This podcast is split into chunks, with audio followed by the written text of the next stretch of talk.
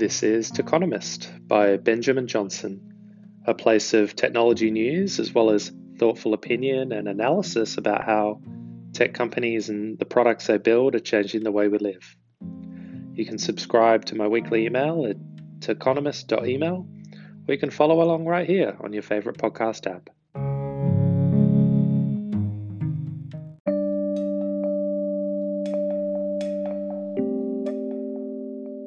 Square is coming for PayPal and the banks. Venmo and Zelle have had a stranglehold on American P2P mobile payments, but Jack Dorsey's Square is making a serious challenge with its Cash App. September 7th, 2020.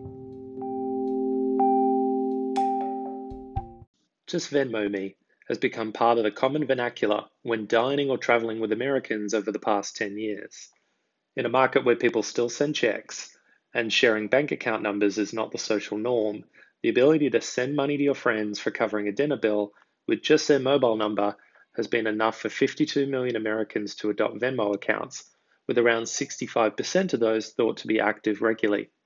The pandemic certainly hasn't done any harm to Venmo's growth either, as Americans use their account to cash in on their $1,200 stimulus check thanks to Venmo's direct deposit capability launching in April of this year. In Q2, $37 billion was processed through Venmo, up from 27 billion the year before. That's a lot of pizza and bar tabs being settled in the app. However, it didn't take long for the incumbent banks to catch on that PayPal was eating their lunch with Venmo. Their answer to that was Zelle, a bank backed mobile payments product launched in 2017 to give customers a solution for faster P2P payments. Zelle is operated by Early Warning Systems, a company owned by a collection of the largest American banks, including Bank of America, Capital One, JP Morgan Chase, Wells Fargo, and others. Zelle quickly gained market share and proved to be trusted for bigger transaction sizes. A big USP for Zelle is that the service runs natively in many banking apps, meaning a Chase checking account customer doesn't need to download a separate app to benefit from Zelle's fast payments. Zelle is coy about its active user numbers, but it does publish payment volumes, which topped $133 billion in the first half of this year, around double of what was processed through Venmo in the same period. While banks can be late to the party, they should never be underestimated considering their access to a backbook of customers. So, the interesting new challenger in P2P payments is Square's Cash App. While launched in 2013, it's really the past couple of years that Cash App has become a serious threat to Venmo and Zelle.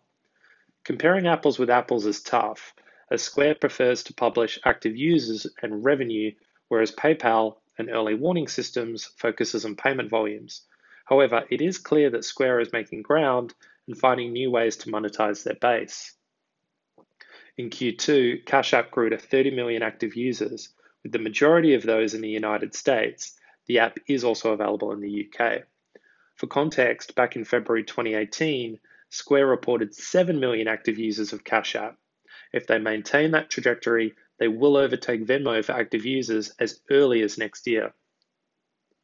The appeal of the digital wallet and P2P payments market is the breadth of commercialization opportunities once you have a large user base.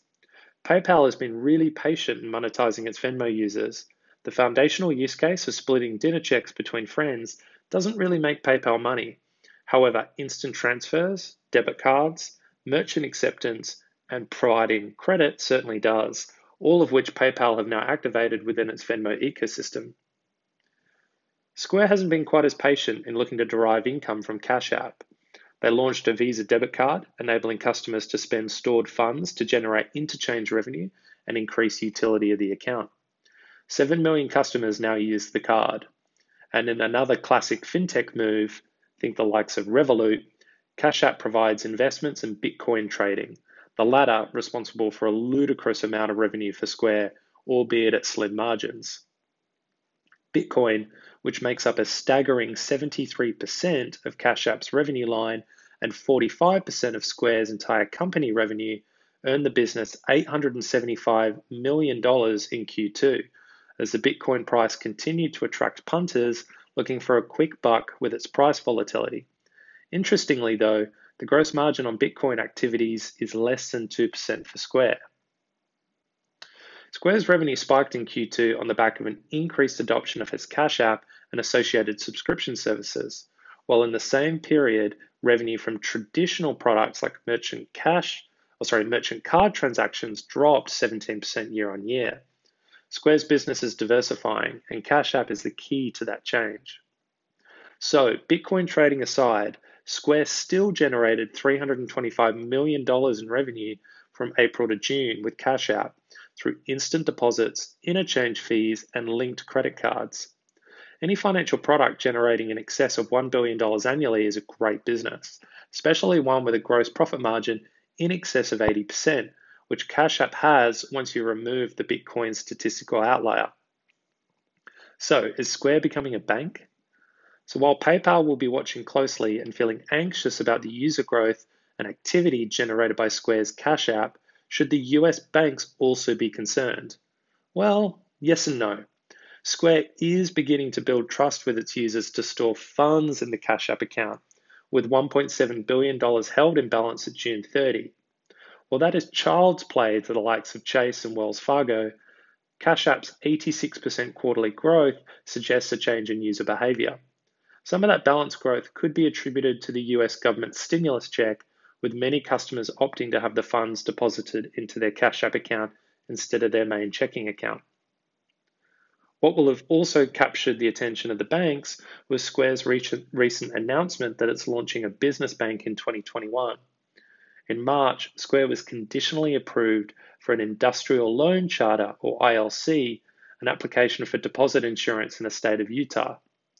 In non financial regulator speak, an ILC effectively allows a non bank to carry out many of the activities reserved for, well, banks.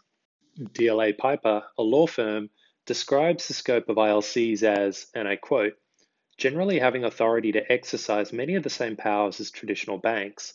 Regarding deposits, ILCs may offer savings accounts, certificates of deposit, and negotiate order of withdrawal accounts but they cannot offer demand deposit accounts, i.e., checking accounts.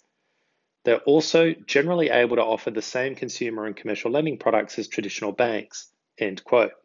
Historically, the American banks have put pressure on states and the FDIC when they sought to issue new charters in an effort to protect community banks or remove competition from brands and fintechs.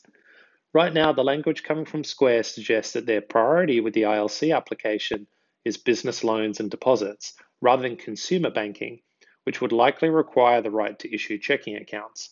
However, it's becoming a smaller leap for Square to provide a true consumer banking service. In the meantime, Square will continue to battle it out with PayPal to change the catchphrase from Venmo me to Cash App me.